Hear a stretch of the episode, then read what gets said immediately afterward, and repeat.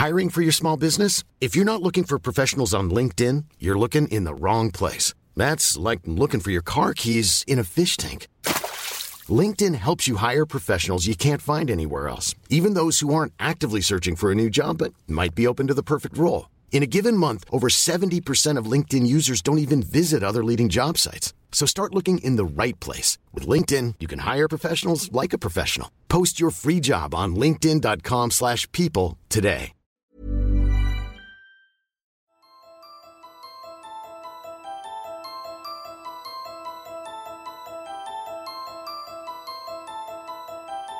You don't think that it's time that somebody cared enough to have a dream? Why are you getting so upset? This is not about you. Yes, it is. You are a human affront to all women, and I am a woman. At some point, you gotta decide for yourself who you want to be. Can't let nobody make that decision for you. How do you go about getting an exorcism? Beg your pardon? Hi, this is Mark Kermode. Thanks for downloading this Kermode on Film podcast. This week I'm joined once again by uh, Jack Howard. Jack and I Hello. are still isolated uh, distantly. I'm still in Hampshire and Jack is still in the the most exotic, the most exotically designed bedroom. What I love about your bedroom because we're looking at we're looking at each other through Zoom. Incidentally, if you're listening to this on a podcast and you want to see pictures of Jack and me having this conversation, then go to the which I would recommend. page. It's a very And- good looking pair. It is because the last time we did it, Jack, I think uh, I, I think you. It turned out that you were dressed on your top half like James Bond, but on your bottom half you were still in your gym jams, which was Well, that's the thing is, I, I thought I'd make an effort for being on the first ever digital version of MK3D, yeah. but it only comes up to here, so I, I, I can have the comfort on the bottom, and, and no one had to know. But I had to spoil the the whole trick Please for tell comedy. me- please tell me that you are that you are fully dressed from the. Please tell me that you're not sitting there in your pack. with- Just just let me know that you are f- you are fully dressed now. Mark, I like the tension, and I'm not going to reveal it. Okay, all right, fine. Um, And, so anyway, uh, you can, I'm also I also thought I'd let you know that this this isn't this is a set. You know what I mean? Like so, it's not real. it's not your real bedroom. No, no, it's just cardboard cutout. Anyway, if you'd like to enjoy all this visual uh, delight, then uh, go to the Patreon page and uh, and you know be- become a patron and support the podcast uh, because uh, it would be lovely to have you. Anyway, uh, this is a slightly uh, momentous podcast because um, in a conversation that Jack and I had recently, Jack revealed that he had, I had never seen The Exorcist. This was, in fact, the first uh, digital MK3D, um, the first online one. Uh, Jack revealed this again. If you want to see that, you can go. You can find it on the BFI's YouTube channel.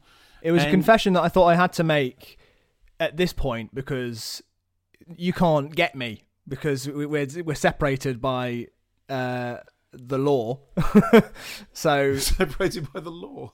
yeah, because we're not allowed to be near each other at the moment. I thought it'd be best to tell you a confession like I've never seen The Exorcist via webcam because I felt safer that way. You know, there's a weird thing because the last podcast that we did um, together, other than the MK3D, uh, we did one about um, underrated movies. And you and one of my favorite underrated movies, I think it was like up there in number one spot was uh, was Grace of My Heart, and you really didn't like it. And I, got off my I got off my bike about it a little bit. My word, there was a, there was a lot there was a lot of stuff on Twitter. It's, it's interesting. Sometimes you don't you don't know how harsh you sound. Not you, one, until somebody on Twitter says, "My God." If I if and somebody actually said to you, if I was in the same, if you and him were in the same room, I would have punched him. And so I just wanted, I just wanted to say publicly, Jack, if I mean, I, I you know, I, I, I, I, if I sounded at all outraged that you about your dismissal of uh, Grace of My Heart, it was indeed, indeed. It's you know, because in- I was, and I stand by everything.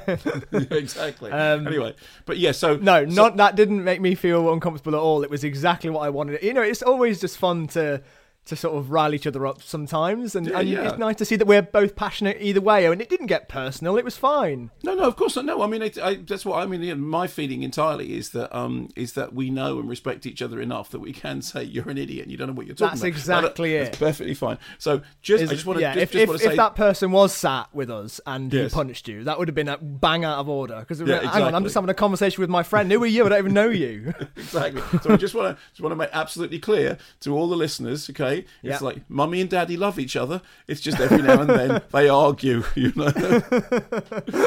That's So- exactly it. You've um so you've now sat down and what we haven't spoken to each other since this has happened.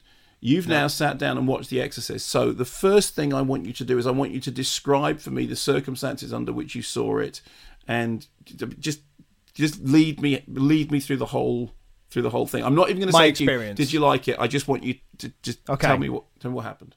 Understood. First of all, I think it's important to note that I watched uh, the version you've never seen. I think because and even though you you I um, said, you said I, said, I said the, the you know the the it, it, the classic. Oh, the Yep. classic original version is probably the safer bet, but actually, I Mm-hmm. like the version you've never seen because it has certain textural things in it that aren't that aren't in the original. Correct, but you recommended that I would start with the original, and that's what I tried to do, but I couldn't find it uh, anywhere. Like the the only version on iTunes was the version you've never seen, and it was it was very strange to not like. Yeah, it was just very strange. I should say on on my the top shelf of my video shelf in our living room, there are literally twenty versions of The Exorcist. I mean, there are you know like the, only two versions of the film, but It's all the same film. There's, a VHS, there's a DVD, there's a. The Blu-ray, covers are a bit there's- different. Yeah, yes, exactly. My version, it's like which which one which one would you like to watch with with the stereo, Wow. the you know. So anyway, okay, so you went for the version you've never seen, which is obviously Yes. the version that that Friedkin went back and uh, and redid in 2001 Mm-hmm. In the year to fill in- 2000, right? yeah, so just to fill in a little bit of background about this, when The Exorcist was first made, William Peter Blatty, who was the author and the producer, um, had certain scenes that he wanted included in the film um, that were in an original assembly of it. When Friedkin was in the final stages of the editing, he cut tho- those scenes out because he felt that he needed the pace of the movie to be speeded up. He was reacting very specifically to a call by John Calley, who was a Warner executive, who said, "Look, things like the first medical examination." Take that out. The audience knows she's not possessed. It's called The Exorcist. They they know that. There was um, a conversation on the stairs between Merrin and Karras. What is what's the reason for all this? Why is this all happening? There was an exchange at the end between Kinderman and Karras, which Blatty felt were important to the carpentry of the story. And Friedkin took those scenes out, and Blatty was really, really heartbroken by that. And for years and years, he he said, "Look, I want those scenes to be to be back in." And then when I made the Fear of God uh, with uh, Nick Jones in 1998, we found that those scenes still existed. But uh, Friedkin at that point was still insistent that you know he, they didn't want to go. um, another scene that wasn't included in the original? Wasn't the spider walk gone? Yeah, so this, the spider walk was a slightly different uh, case because the spider walk was never because of the wires, right? Yeah, it was never in a. Well, there was there was a number of problems with the spider walk, and in fact, if we talk through the film, we'll we'll get we'll get to the Okay. spider walk when we get We'll to do it. that. But um, then in 2000, after ages and ages of Blatty saying, "Look, you know, I really want these scenes back in." Friedkin agreed, and he so the re, the reason when people are wrong when they call the, the version you've never seen a director's cut, they're both the director's cut. The first one was Friedkin's cut, and the second one was Friedkin's cut many years later. And he said to me when I interviewed him about it, he said. Bill had been asking me to put all this stuff in back in, in the movie for all these years, and I just felt okay, okay, you know, why not? And then he also put in the spider walk because obviously the, the, by that point there was a way of doing it, and the feeling was if we're going to put these dialogue scenes in, why don't we put that back in? But the the essential thing is it's character building stuff. It's the first medical examination. It's the conversation on the stairs. It's it's that sort of stuff. Yeah. And that conversation on the stairs as well, I, I think I saw, it might be the interview you did, but he said that he didn't feel like he wanted to have that in because um, it was explaining the movie and the, and Exactly. the movie itself was Yeah. saying that. So he didn't want to, he didn't feel like it needed a statement. But Yeah. He, his I quote think, I think it's there. said- for- I think it's good for another reason. But we'll Okay, get we'll get to that sort of stuff Yeah, if yeah, we're fine. going to okay, talk so, the movie. Right, so right, so so set me up. Okay, so you've gone for the version you've never seen, which is uh, Yep. Blatty's preferred cut, and actually I think it's now Friedkin's preferred cut. So so set the scene. You're in your front your front room. You, but who else is there with you? What's the story? So it's just me on my own. I, I've waited as long as I can for it to get dark because it doesn't at the moment. Shut all my curtains, shut all my blinds, got comfy, got my little notepad because I wanted to have some things that I specifically wanted to say for when I was watching it. I wanted to remind myself. Um, no lights on, just let it get darker progressively as uh, as uh, the movie continued. So the, room just got darker with me naturally. Um, it was lovely uh, because it's been a while since I've put my phone away to watch a movie because at the moment, a lot of the time I'm watching things with people virtually. So like we're texting each other back and forth when things are happening and all the rest of it. But this is the first time for a while that I've sat and watched a movie and been like, I'm watching a movie and that's all I'm doing. I'm just engaging with this. And it's brilliant, Mark. Of course it is. Of course it's brilliant. I mean, I'm not I'm not saying anything new here. Like obviously it's a you know, uh, uh, it's held up as the greatest horror movie of all time 40 something years later. Is it 40 40 Yeah, it came out, in, seven, came, out in, 46? se- came, out came out in 73. So, I mean, it's, you know, the anniversaries are flying by. I mean, it's terrifying. Our mm-hmm. documentary of 25 years of The Exorcist was 21 years old when it went back onto iPlayer just recently. I mean, those are the anniversaries. Wow.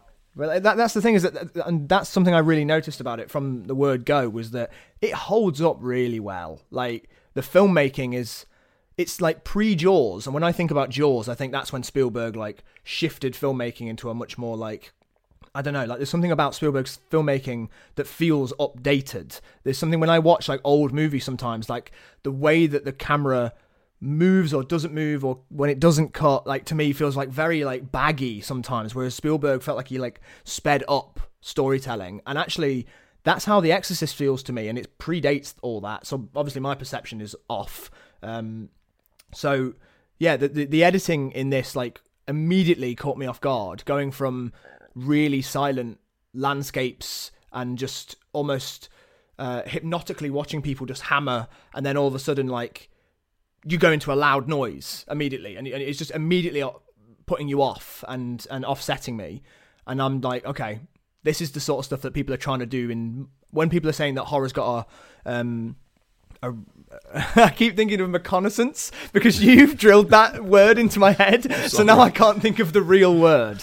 Reconnaissance, re- re- Reconnaissance. Renaissance, Renaissance. A renaissance. Yeah, yeah, yeah. so I just keep thinking of reconnaissance. Yeah, yeah, oh, That's your fault, that is. Um, so, yeah, I, I think that when people are saying that horror is having a renaissance right now, it's like that's the sort of stuff they're trying to emulate. The things that people are gravitating towards, I think, in Hereditary, especially Hereditary, like Midsommar, is that weird, unsettling, eerie editing. Like the filmmaking is is is, is giving you uh, a, a weird feeling as well because it's just off.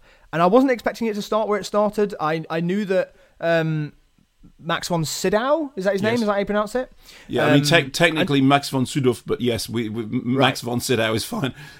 I know I know that he was a major part of The Exorcist, but I wasn't expecting it to start with him and then for him to not be in it for the next hour and twenty or something like that. Um, so it was really, really just that that just made me go, that's really clever, just because otherwise he would have been a Deus Ex Machina. But we already met him. He was the first Yeah. person we met. So our expectations were that this is the guy that we're going to be following and he's going to be. But no, the story. And also, there's another Trojan horse because you're thinking, oh, that this is the story about the little girl who gets possessed. When actually, overall, the story's about the priest who's lost his faith and is struggling with guilt over his uh, dead mother and her having dementia and coming to terms with the fact that horrible things happen to people and you can't really explain them sometimes. And he how he the, the, the horrific thing about it the story being that he it wins that he can't beat it and it takes his life. And that is uh, that is just so heavy and such a big story and such an amazing way of telling it.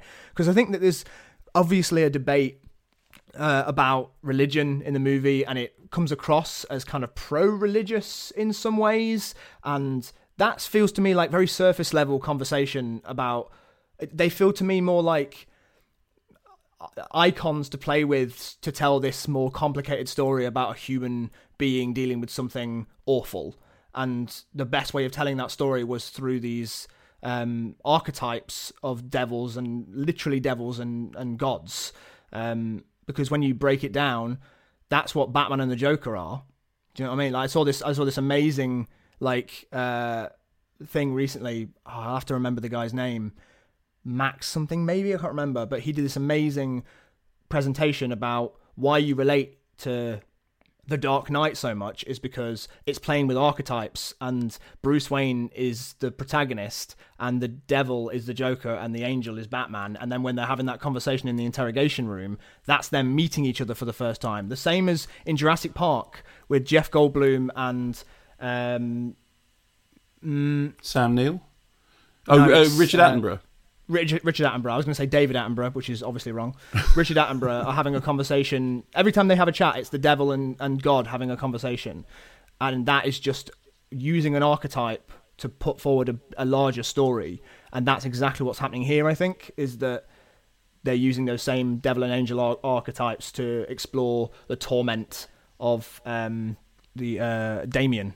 Um, so, yeah, I found it to be a very personal story or, or, or very human story told in an extremely stylized, horrific, eerie, messed up way, and more, way more messed up than I expected for the seventies. That must be a weird thing that I think that things get worse as they get old. Like people get more daring as they get older, but this was more out there than most horror that I see these days and made more sense. Like the reason why I don't like Hereditary is because all of a sudden it becomes about the uh the the um it becomes like ghosts and stuff. It becomes about all of that or like supernatural stuff all of a sudden and I hated that because I was really enjoying this horrific ugh, like tense horrible take on uh, uh, an, uh, upsetting things that happen to this family. And then all of a sudden it goes no it's about supernatural stuff. The same way as Midsommar is like horrible. Again it's gross. It's this opening 10 15 minutes of uh, an unhealthy toxic relationship being displayed and then all of a sudden it goes, "Nah, I'm going to do it about cults now." And I just, and I, I go, "I'm not interested in this. I'm not as this is not as compelling." Whereas The Exorcist, I think, again, not saying anything new because I literally have just seen it when everyone else has been like, "Yeah, we've known this for 40 years." Um, the, the Exorcist is doing huge things by telling a story. Sorry, the Exorcist is telling a very small story, horrible upsetting story using huge imagery and huge ideas and i yeah i thought it was great. And filmmaking as well um like i said the editing really stood out to me. Uh that that sort of constant sort of pulsating from quiet to loud just immediately just sort of offsets you and that continues through the whole thing. And even just imagery from the start as well. I remember max von sydow like putting his hand into just a dark hole and that's me. Like, well, that's what that's what the movie is. I mean, that, that the whole movie is this: is the tension of someone putting their hand somewhere and wondering if something's going to grab it. Um, Putting their the hand in a dark, putting their hand in a dark hole and going. Oh, he's got it. And if you're watching it on the Patreon, you'd be able to see what we're talking about right now. But I'm not going to reveal it for the audio listeners. This is only this is Patreon exclusive right here.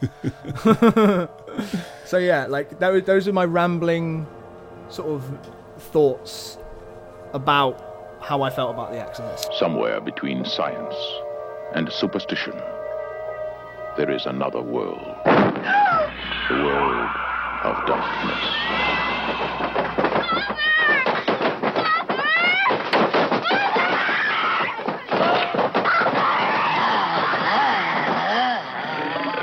Nobody expected it. Let's see what Nobody believed it. And nothing could stop it. There are no experts. You probably know as much about possession as most priests. Okay, so look, there's there's there's so much to talk about. Um, uh, I mean, seriously, we could try we could try now- and break it down. we can now talk for about sort of four hours. So there are there are many things that I want to pick up on. The first one is um, is something that you said uh, uh, early on, which is that the story is about it's it's not about um, it's not about the little girl, and this is absolutely right. One of the reasons that that um, Blatty's sequel Legion isn't about Regan is that the story isn't about Regan, and in fact, that scene on the stairs um, in which in a, in a break in the exorcism, Karras says to Merrin, "It makes no sense. Why this girl?" And Merrin says, and there have been various longer, shorter versions of this scene, and as it is now, he says, I think the idea is to make us, you know, doubt that God could love us, to make us feel ultimately ugly and bestial. And the point is that that scene, that abridged scene, is a shortened version of a longer scene in the um in the book, in which Merrin says very specifically, the target isn't her. It's it's us. It's everyone in the house. It's everyone who's seeing this. And as you rightly remembered, what Friedkin did say this in, in the documentary that Nick Jones and I made, The Fear of God. He said, For me, the whole movie is about what they're talking about, so why are they talking about it? Um, mm-hmm. And they took that scene out, and that scene was for Blatty the thing that was most important about going back into the film. The moment of why is this all happening? Okay, and it's in Merrin's explanation is it's to make us despair. The the the demon you know, is attempting to make everyone despair. And actually, and you're completely right, the story is about Karras's loss of faith. It is not. I mean, there's a question about whether the exorcist is Max von Sydow or whether the exorcist is Karras.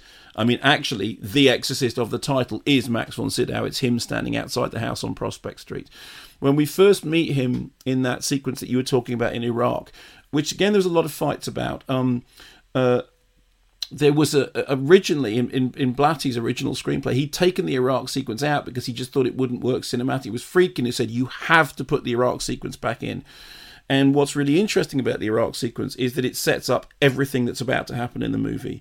In terms of the imagery, you get this thing about you know you get the hammering which mirrors the hammering of the bed later on. You get the woman in the fast moving droshky with the eye which prefigures uh, the kind of the old face of uh, Regan when she gets possessed and also the guy who's hammering in the smelt who has the whited out eye which we see later on with Regan. Also the hammering the is very reminiscent of the holy water it is no, absolutely, absolutely, and all the way through, you get these the, the, these series of images that will then basically recur throughout the film.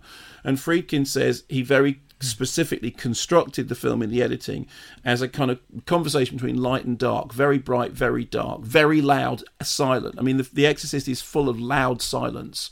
It's full of things going bang, bang, bang, bang, bang, and then a then a silence afterwards. And on a sensory level, it it is extraordinary.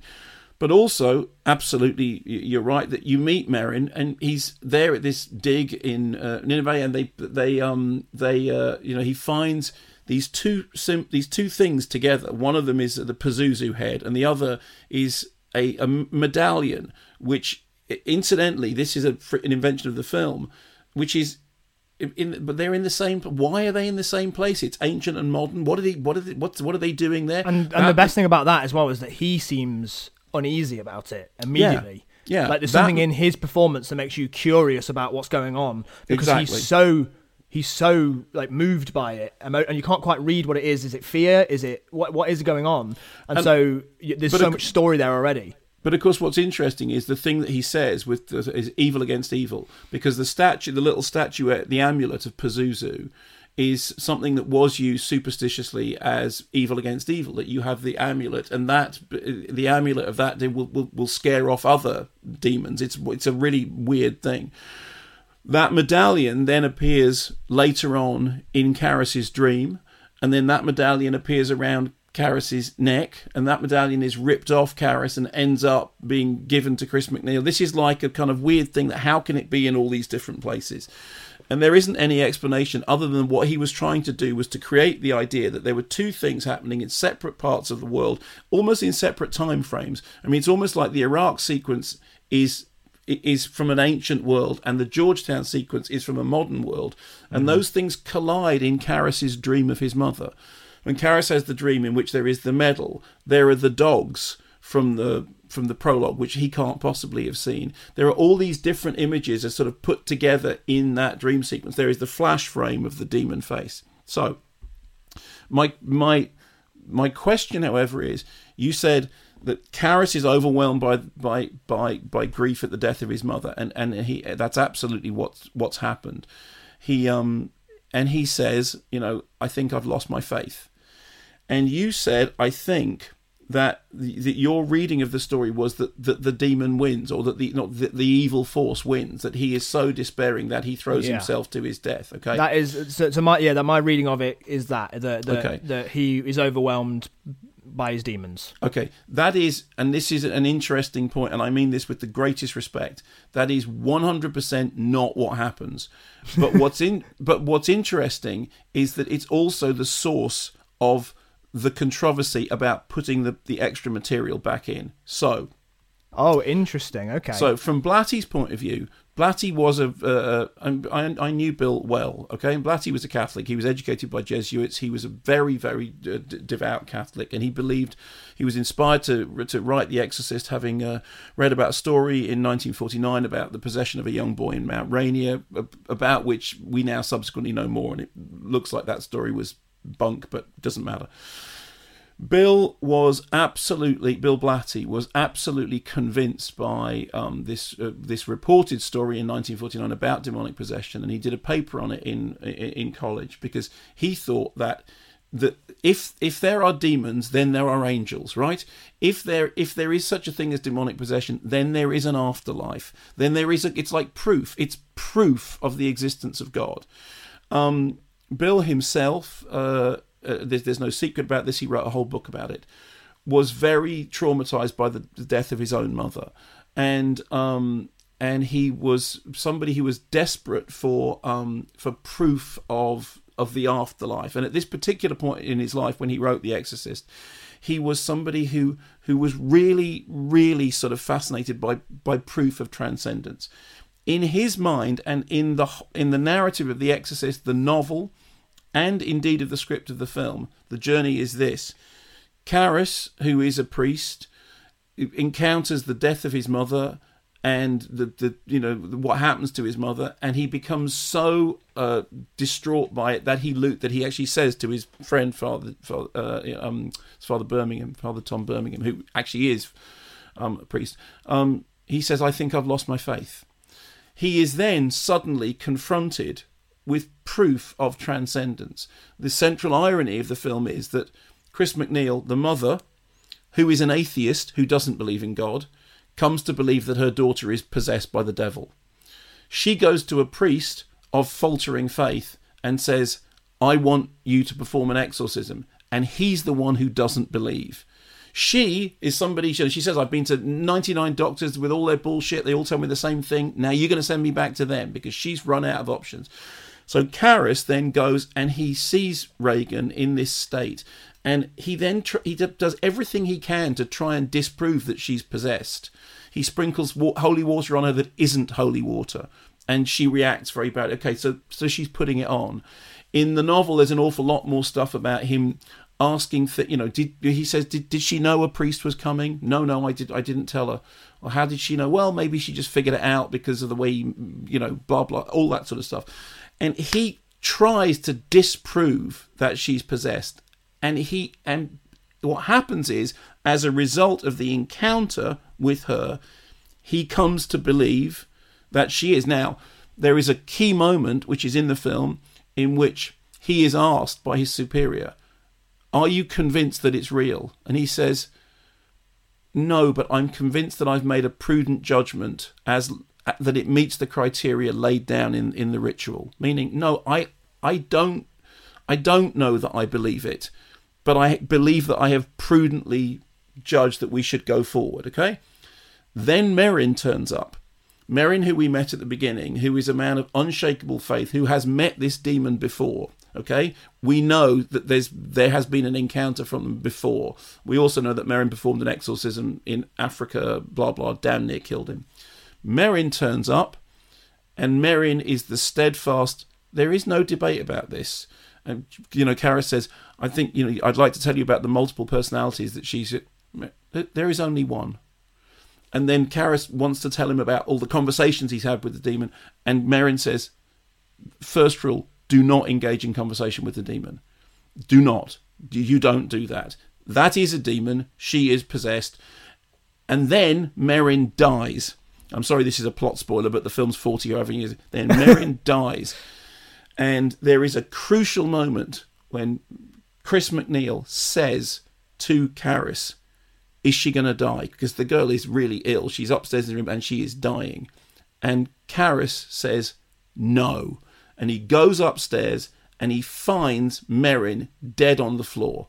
So that's it. And the, the demon is there, the girl laughing at him. And he loses it. Now. The conversation, the question about what then happens in that room to this day is something which people argue about okay? But the the narrative as far as blatty's concerned is this. He loses his temper. He grabs the girl because he now believes that this is a demonic force and he grabs the and he says take me. Come into me. And that happens in the film as well. Take me. Come into me and in the the novel version is slightly different the novel version is slightly more ambiguous about what about what's happening. You just know that that that that Karras says something like, "Oh, you're okay. You're very good with little girls. Try someone your own size." Okay, and then what happens in the Blatty is that the demon goes into Karras, and Karras throws himself out of the window to get the demon out of the house, and to and Karras triumphs. Karras's faith is restored. He falls down the bottom of those stairs. Um, Joe Dyer is there, reads him the last rites, says, you know, are you sorry for all the, your sins of the world? And he does that to say yes. And he is saved.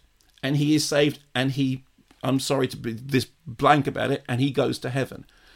That's the, the narrative of Blatty's story.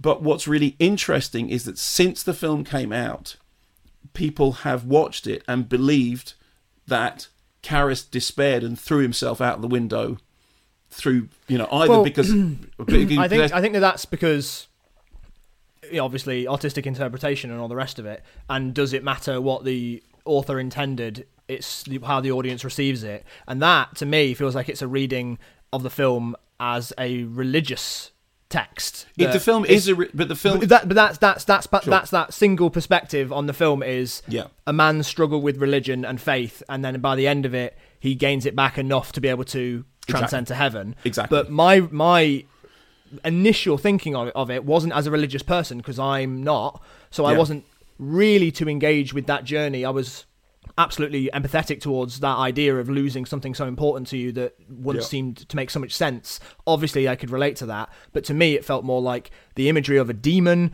and the the, the jumping out of a window is such a suicidal like Uh-huh. thing to do, and the idea of the, the phrase like fighting with your demon demons and all the rest of it feels to me more like a uh, the, a reading of um, his mental health and his mental states after Yeah. dealing with the death of his mother, rather than his struggle with whether or not heaven's a place. Push it! All right, get back! Do you want to make a confession?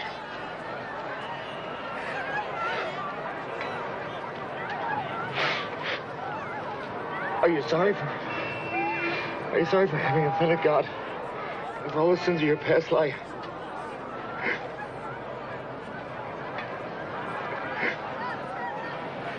He wrote to himself and about me was because too. How many partners it feel? It's Zambia.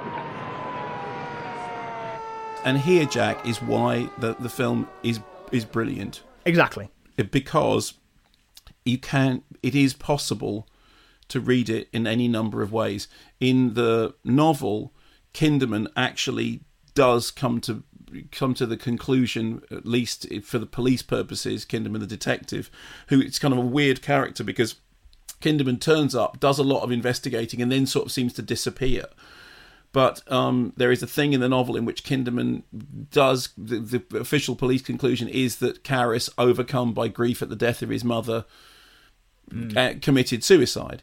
Um, but what's really fascinating is that that that you know Fried. There's two voices in this story. One of them is Blatty, who was absolutely you know Catholic through and through, and there and had one reading of the story. And then there was Friedkin, who you know comes from a Jewish uh, family, and at that point was agnostic. Now describes himself as somebody who is um, you know, open. He's made a very interesting documentary about um, uh, Father Amorth, who was the Vatican uh, exorcist. Um, and he's somebody who's you know is, who's wrestled with the idea that there is more in the world than we know, but he's not doctrinal in any way at all. But what's fascinating about The Exorcist is it's like two voices, two separate voices. One of them, the guy who made the French Connection, the guy who's telling this story as a human story, as a you know, as a as a, and which you can, as you just have done, read as a story about somebody's mental health. And then there's the other story, which is it's a story about tangible, uh, you know, proof of the existence of God. And what's what's astonishing about it, because I know how I read the story, because you know I know what the story means to me, but it's so brilliant to hear somebody re- read it as a different story and it and it you know makes because because some people would say for example well it's clearly a supernatural story. She levitates. Okay? She levitates. You know, this is not natural. But the weird yeah but the is, whole film is so dreamlike and strange and all the rest of it that just because it's literally happening in front of you doesn't mean that it's literally, happening, happening for a in front of- story. Yeah and also come on. Yeah ex- no, exactly. And also crucially the you know the 360 degree head turn which of course isn't in the novel. In the novel her head just she chris gets her head knocked and she thinks that that regan looks all uh, all the head, all the way round because it's a reference to burke dennings. It's a reference to the fact that regan has thrown burke dennings out the window. That's why the first in which she says you know what she did your daughter the reason that the head goes all the way round is because Dick Smith had built the dummy to do the 180 degree turn, and they thought, well, we might as well put it all the way round. And Blatty said, that's just, you can't do that. If a head goes all the way round, it'll fall off. So they put a cutaway to Karras, and that cutaway is really important because that cutaway halfway through the head turn suggests that everything you're seeing, it's, it's in his head. Of course, her head mm. doesn't go all the way round it's he sees something. The moment that she levitates, it cuts to him, like look, you know, and Max von Sydow is spraying the holy water, going and and it, and Karras is just like that. And of course, that moment is really, really important because in the again in the novel, that's the moment when he's going. This is happening. This is actually happening. It, look, she's levitating, and then immediately he starts thinking, well, yeah, but maybe it's poltergeist phenomenon, maybe it's telekinetic energy. You know, maybe you know, just because just because somebody levitates, it doesn't mean it's demonic possession. Or maybe she isn't levitating. Maybe it's a mass maybe it's some kind of shared hysteria.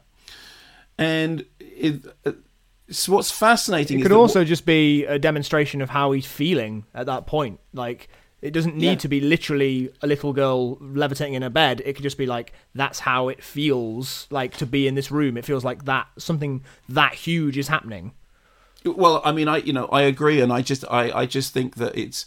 I mean, I'm almost I'm almost more delighted that that you like it for as a For different as a, things. as a as a totally different film to the film that I like Yeah, because yeah. it, because in a way But there's similar there's similar things in there, and the thing is, I enjoy hearing that perspective on it because that is just a reminder again of something that I adore, and the reason why I enjoy stories and films so much is because you do bring your own stuff to it, and it does allow you to see and learn more about yourself by how you're reading something. The fact that I read it as more of a mental health story tells me a lot about me. Like Yeah. that, I understand more about my perspective on something now because of how I read this film that nobody else will, you know, read exactly the way that I did because I'm bringing my own stuff to it. Um, and I think that's that's that to me feels like a better film and a better story than one that's just clear cut. This is what it's about. No, I could, you know, I completely agree. I mean, I think, for example, that the, the, the people think about the special effects and you know and all that stuff, but actually, I think that the most powerful scenes in the film are, I think the scene when when Karras is in the bar and he says, "I think I've lost my faith," is is brilliant. I think the scene when he has to go with um, with the uncle to visit his mother in the hospital is just heartbreaking. I Yeah. think the scene when he goes to see his mother in her apartment and um you know and she's you know, and she's got the radio on and and and she's been alone for all that time and he arrives it's this um, and, and he he arrives and she and she opens her eyes and she's been sitting in the and she goes, "Dear me, dear me," dear, and you know, and that scene is almost, I think, the best scene in the film because you then what you understand is everything about his guilt and his grief and his you know, I should have been there, I wasn't there, I should have been there. And then, of course, we get the dream sequence, which has got all the, the image of his mother, which instantly is in the novel. His mother comes out of the subway and she she he can't she, he calls out to her but she can't hear him and then there's the dogs and then there's the then there's the thing and also there's a brilliant cut after he says Tom, I think I've lost my faith. And it cuts to a suddenly a low angle outside the house on Prospect Street with the leaves blowing, and inside Chris MacNeil on the phone, fucking operator, get me that, you know, and it, that's when things really go go badly wrong. So it is.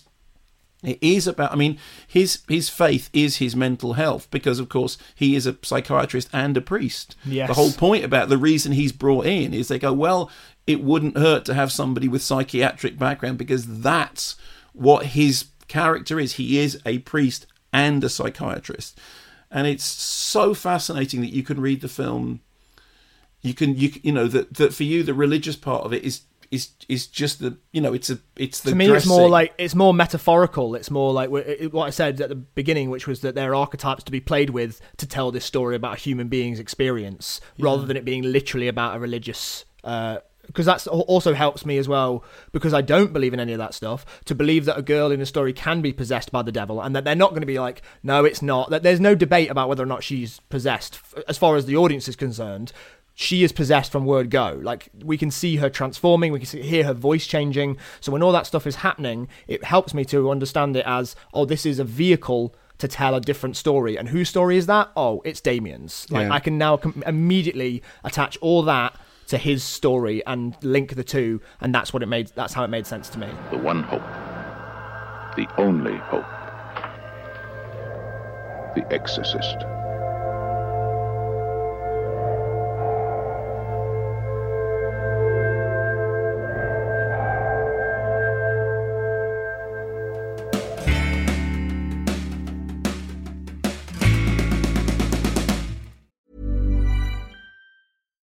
Millions of people have lost weight with personalized plans from Noom, like Evan, who can't stand salads and still lost 50 pounds. Salads, generally, for most people, are the easy button, right? For me, that wasn't an option. I never really was a salad guy. That's just not who I am. But Noom worked for me. Get your personalized plan today at Noom.com. Real Noom user compensated to provide their story. In four weeks, the typical Noom user can expect to lose one to two pounds per week. Individual results may vary. Hiring for your small business? If you're not looking for professionals on LinkedIn, you're looking in the wrong place. That's like looking for your car keys in a fish tank.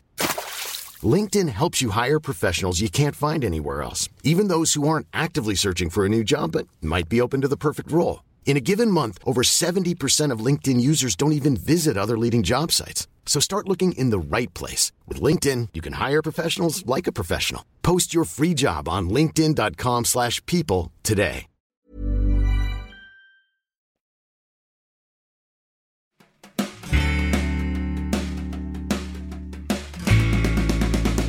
What did you think of the, the the special effects work? I mean, obviously at the time, Incredible. okay, great. So- Honestly, nothing really in the, in the same way that you can watch Jurassic Park and understand that it was the beginning of CGI and go, this still holds up. Like looking at 1973's The Exorcist. It, obviously, it's been updated slightly because I watched the 2000 version where they painted out wires and things like that. Mm. But it's just great. Like there's nothing like the bed shaking, the bed levitating, her levitating.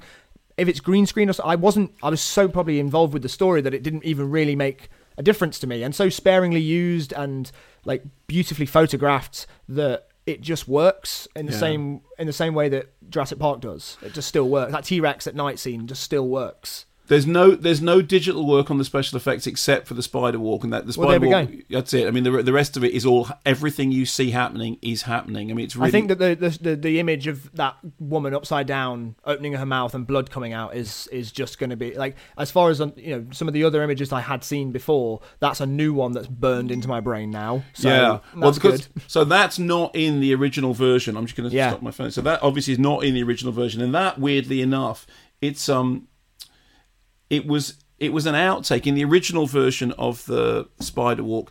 She comes down the stairs And she sticks her tongue out and chases somebody. She flips over and she runs around and she and she licks Sharon's ankle.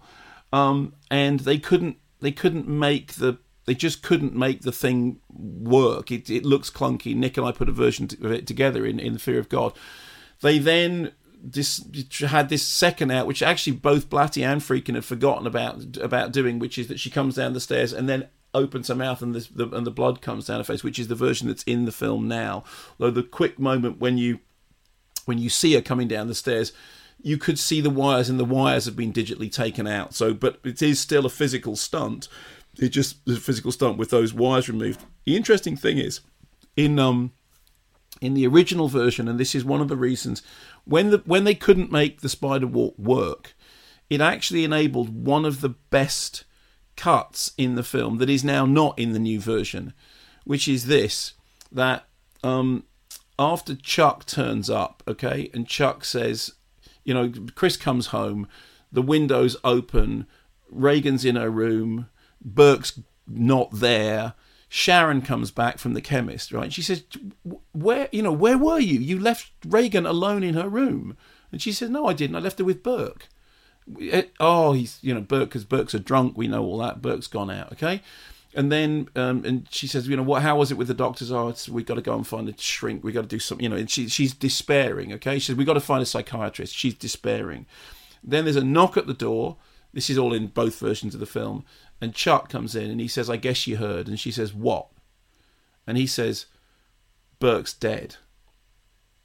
And she looks at him like, and he and he says he he must have been drinking. He fell down the he fell down the stairs by the side of the house, and Chris go she's like it's like this one body blow too many right?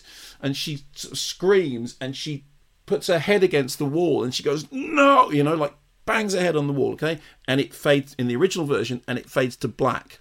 She just literally she, she the film fades to black.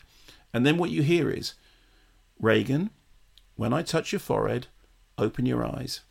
And then the camera and then and it's straight into the psychiatrist scene. Mm-hmm. In the version now, she goes boom, like, you know, thing, and then she turns round, and then she looks up, and then, and then she sees Regan coming down the spider walk. And Blatty always said the, the problem is that the, the, the, the, this, the scene's got three climaxes to it. Yeah. And, and I, I'll be honest with you, I think that although the, the spider walk was a great thing to find, and we could, I was the first person to see the the footage of the spider walk for uh, 25 years when when it was in the, in the Warner, and we saw just the outtakes and the bits, and I didn't see the blood man. I saw the original version of it, and it was like really creepy. But actually, in the construction of the narrative, I really loved that clip when she's this last thing that Burke has done is she closes and she closes her eyes, and it's like the film closes its eyes, and then you Mm. hear the psychiatrist go, "Regan, when I touch your forehead, open your eyes," and then with And I think uh, that sort of stuff as well adds to the what I was saying about the dreamlike nature of the film because a lot of it is just Regan does something, the demon does something horrible. We then cut away to something else. We then go back into her room, and it's gotten worse somehow. And then she'll maybe come out of her room, and something else will happen, and then it will cut back to her room, and she's just back in the bed again. So this is this constant resetting of, and you're not thinking about the idea of what's happening in between, because that's not what the film is about. No. It is about like these little shocking, dreamlike, strange, nightmarish moments that then when because when she spider walks down the stairs, the next time you see her, she's she's somewhere else, and I'm like, how, what, how did How did you- what did you do in between? Like, did you ask her like what was that about? Like, do you know what I mean? Like, there's none of this like Did you filler ask her stuff. what that was about? Regan? Why isn't she telling anybody that she, she, she walked backwards down the stairs? What a bizarre thing to leave out. yeah. Well, again, I mean, that's the, the other thing is the uh, one of the other reasons that, that you know that scene kind of probably didn't make the original cut was it was. I mean, I remember Marcel Vercoutere saying this. It was almost like after that you're going to speak to a psychiatrist. She literally just walked backwards down the stairs. It. She's not mentally. and that's the thing is that like I always think about movies that are that can be parodied, and I think that this film is you know, ripe for parody and has been parodied and referenced over and over and over again. And it's because it's taking itself seriously as in terms of a story because it's not questioning these moments and saying this literally just happened. Why are you not doing this? Because it's just showing you all that matters in terms of an emotional arc for characters that are in the story rather than pointing out that we know this is silly. Like it's really taking its ideas seriously. The other thing is, I think like one of the best scenes in the film for me is the scene when when Kinderman interviews Chris, and it's a scene in which you know it's the scene in which Chris realizes that Regan has thrown Burke Dennings out the window, but it's all said through what isn't said. Because you know Kinderman turns up and he's you know Miss MacNeil, I can think you know I don't know this Mike turns up and he stays with you just five minutes and he leave it's unlikely you know maybe a part maybe somebody how could it be? It could be one way. Maybe if somebody came calling you at a part and in the novel there's a whole thing about suspicion being thrown on Carl who earlier on we've seen Burke Dennings calling a Nazi and I am Swiss yeah. you know all that stuff and in the novel, there is a whole subplot about Carl and Elvira having a daughter, Carl and, Willie having a daughter called Elvira, who is it's the crucible of good thing. It's you know evil is the crucible of good. That some good comes out of this that nobody in the in, in the house ever knows about, which is that Elvira stops being a drug addict and is got into a rehabilitation program. Anyway, that's not in the film, but that scene in which they're sharing cups. You know, he, she, she's making him a cup of tea, and her hand is shaking because she's realizing she's realizing from what he's telling her that Ray, that Ray, she, that Regan has thrown Burke Dennings out the window. Mm. And she's just desperate for him to leave, and she's desperate for him to not ask her. And then there's that moment when she says, "More coffee," and, and he should say no, and he says, "Yes, please." And he goes, "He's not going." And then you find out that the reason is because he's also a fan of her oh, and no, likes just being in her company. And I, it's this very strange. That's a horrific reveal as well. That's the thing I liked about it is that there's this constant on her, especially for the first portion of it. Like the horror is in the reaction to things. Like the reason why those things are scary, really, that are happening to this little girl is because you can see when she's being operated on, when she's having the needle put in her neck, you can see on that you're obviously cringing at the the imagery anyway, but you can see on the mother's face yeah. just how horrific this is for her to watch someone like that, yeah. to, someone as close to you go through something like that, and to not understand it and to be afraid of it and to be afraid what it means about her. That if it's not supernatural, what does it mean about her brain? Um, and yeah. also, also every every event, every horrible event is actually um, this. This is funnily enough a kind of a, a Spielberg connection. Um, what happens is you see the camera will run down the run down the corridor towards that door. Okay, like every time they open that door, what? Oh my God, what what's it going to be this time? Okay, mm.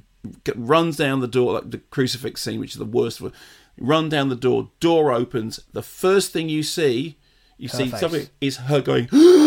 Yeah, and then you and then you see what it is, and, and time... I think that's doing two things. I think that's sort of placing you with her, so that you you're, you're your, it's your about is, her. It's, it's about, about, her, but it's also building more suspense because you're like, let me see it, let me see it. Like there's there's there's two things going on there, like, and it's so brilliantly demonstrated. But it's also weirdly enough, it's a precursor of that thing that um that that happens in Jurassic Park or happens in it's it's the before you see the dinosaur, you see either Sam Neill or Jeff yeah. Goldblum going. Yeah. You know, it's you be, you believe what you're about to see because you believe that they believe it. Yeah. You know what I mean? I mean, and it's and it is it is it's a sort of it, it, and it happens in Jurassic Park a lot. That the thing that sells you the special effect is the re- the reaction on everyone's face. And yes. of, and of course, in The Exorcist, it is the crucial thing that it's not her. It's not about her. I mean, the point is, there's a lovely line in in the novel, which isn't in the film, in which um, uh, Chris MacNeil says um, says to to to to Joe to, to Father Joe about Karras. He never met her. You know, Karras has been in that room all the time but that's not Regan. And there's a thing when you know when that scene which is in the trailer in which she says, "You show me Regan's double." Everything down to the way she dots her eyes, and I and I know in an instant it's not my daughter. And I'm telling you, that thing upstairs is not my daughter. And as I said, there's that lovely callback to it, and then when he says she he never met her, and I, you know, I said, well, I mean, I, he said, I, I believe me, I think about this film a lot. Um, oh, I know, and uh, and I think that those things, in the end, those things are are the things that make it work. The things that you're talking about, the the psychological depth of it, the character depth of it, the fact that you can read it as a story that is not about, you know, uh, God and angels and, and Supernatural and, and yeah, yeah, that you can just read it as a, as a psychological study is is what makes it is what makes it genius. You ask me what I think is best for your daughter.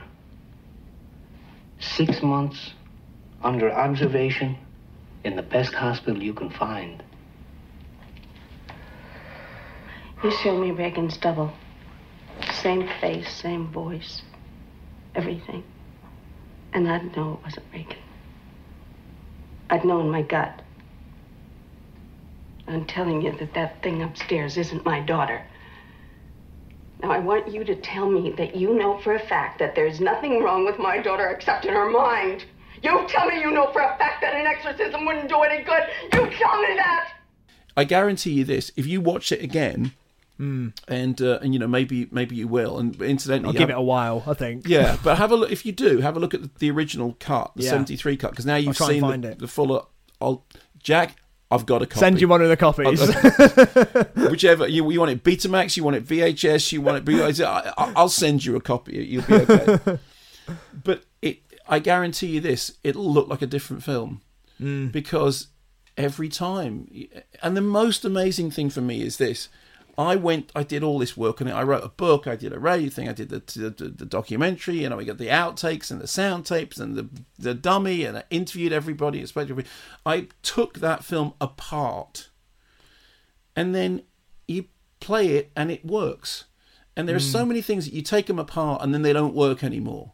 You know, oh, you, you know, you now you know that it's a rubber shark, but ne- it never matters because Jaws is a work of genius. Yeah, I know it's a rubber shark. I know the, how that shot was made. I know that that orca didn't that, and then you play Jaws and it works. Mm-hmm. There is a certain small number of films that you can literally take them apart, and um, I there's a there's a brilliant uh, line in a Billy Bragg song about. Um, the temptation to take the things we love apart must be resisted because it's you, you never put them back together again. And you know, I know there is there are films for which that is true, but The Exorcist isn't one of them. It doesn't matter how much you dismantle it. When it, when you press play, it just it works. just works. And I think that that's the thing here as well is that I had been thinking about this obviously for the last 12 hours or something before talking about Yeah. the movie. And I'd not noted down really any of the stuff that I'd said. The, stu- the stuff that I'd noted down was just things that had happened or little thoughts. But the reading that I had hadn't been expressed until the, the microphone was on. And so it's clearly was working as a story and as a film. And then I've felt those things and, and sat with those feelings and those thoughts for 12 hours. Then opened my mouth, and that's the stuff that's come out because clearly that's what it's connected with. Yeah. Well, you- um, and you're right. I think it will connect with a different thing the next time I watch it. I th- well, I, you know, I mean, I mean, I'm just delighted. It's just, it's just great because it's like, it's like, it's like we love, we love the same film, but we, but we love a different film. I mean, that's, that's, that sh- is the, and then again, this comes back to something that Friedkin has always said. He said, you know, you take from The Exorcist what you bring to it, and uh, and, and I think that's true with the best films. Yeah. I think that's absolutely true. That's the reason why I think Marriage Story worked so well for me. It's the reason why Lost in Translation works because you bring something to it. It's the reason, you know, why You Were Never Really Here works so well. And now I see what you're talking about with the little references to You Were Never Really Here that are within. Sorry, the references to The Exorcist that are within You Were Never Really Here. yeah. Although Lynne Ramsay's probably half taking the piss by saying she doesn't know. Um, Yeah. but yeah, like I see all this stuff now, and I think a lot of these films, the best films in my opinion, are the ones that it, it's difficult. You can't construct it really because it's all based on feeling. Is that when you're watching it, you feel like it's personally talking to something within you, an experience you've had or something you felt. Yeah, yeah. I, you know, I love uh, this, the, the other thing is, I mean, we should finish because we've been going on for ages. But the the other thing which I which I love, apart from apart from everything that I love about it, I love you know I love the Georgetown setting. I love the the Iraq prologue. I I love the the, the, the way in which the music is used so sparingly. But I love that the the, the little co- jokey conversation between after Kinderman has said to Karras, you know, this is this is the work of this is like a satanic thing. This is like you know you did a paper on witchcraft and blah blah blah blah blah, and he and he's basically saying to Karras, look, it's a sick priest. Okay, it's somebody in the priesthood, somebody with a grudge against the church. Okay, and Karras says, you know, and they've, they've had the little discussion about a priest would have come and confessed to him, and he says, "Is there anyone you know that kind of thing?" And and Karras says, "You know, look, it, it, it's it's that's confidential." And Kinderman says, "You know, I don't want to worry you with the semantics, but you know, a, a, a, a priest in sunny California, no less, was uh, you know was sent to prison for not telling the police what he knew about about somebody, you know."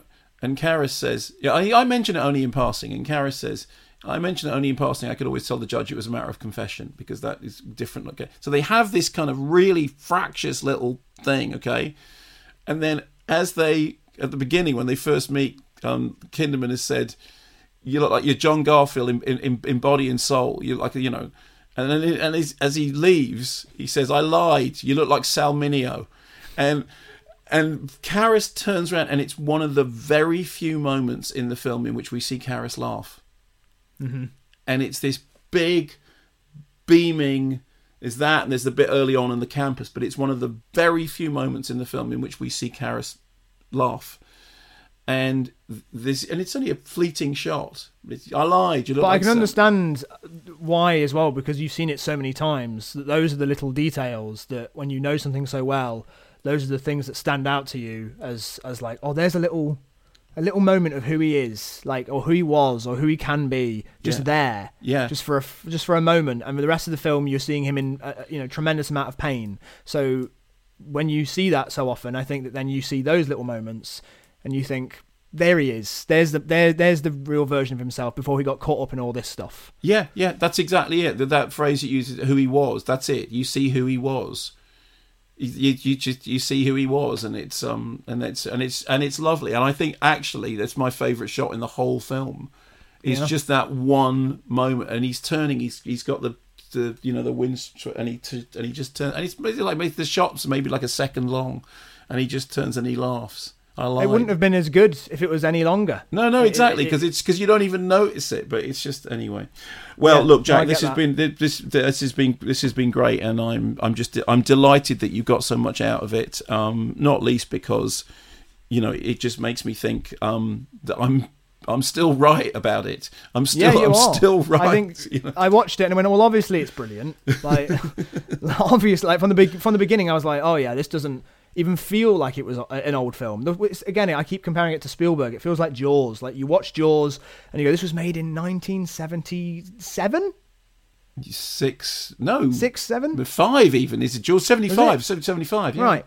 You watch it and you just go, "N- uh, this could have been made this this year. Like, obviously the hairstyles are different, but that's kind of it. Yeah. The filmmaking holds up and the storytelling holds up. Like, whereas, like I said, I watched. I've been on a heist kick at the moment, and I watched uh, the the Sting.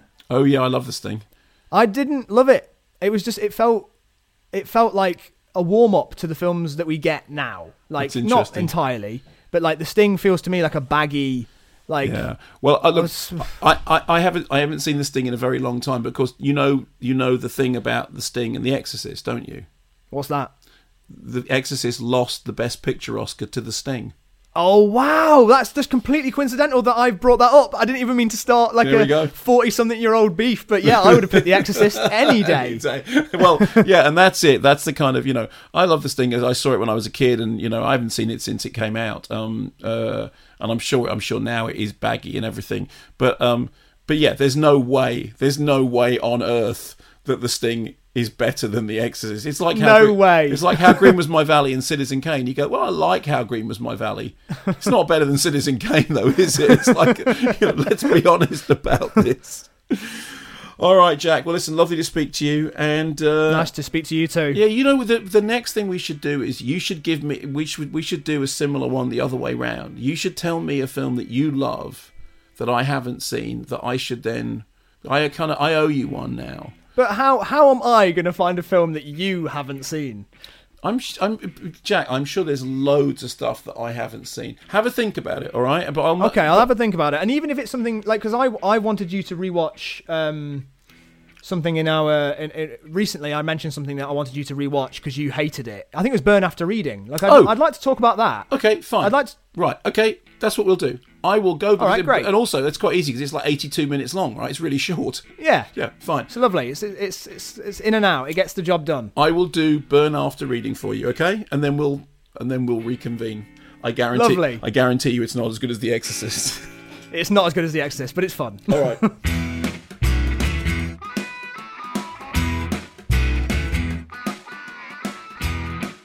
Well, there we are. That's uh, me and Jack talking about uh, The Exorcist. If you want to see a video version of this, as we said before, go to our Patreon page, including finding out what on earth that thing was about Marion's hand crawling around uh, in the dark.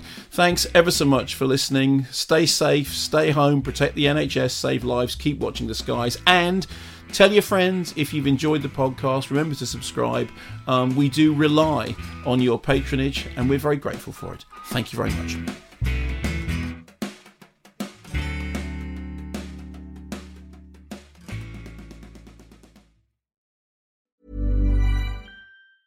When your skin feels nourished and glows, you radiate confidence. Osea makes giving your skin a glow up easy with their clean, clinically proven Mega Moisture Duo. This seaweed powered duo features two of Osea's best sellers, Undaria Algae Body Oil and Undaria Collagen Body Lotion. Glow from the inside out. Get 10% off your first order with code GLOW at OseaMalibu.com. That's O S E A Malibu.com code GLOW.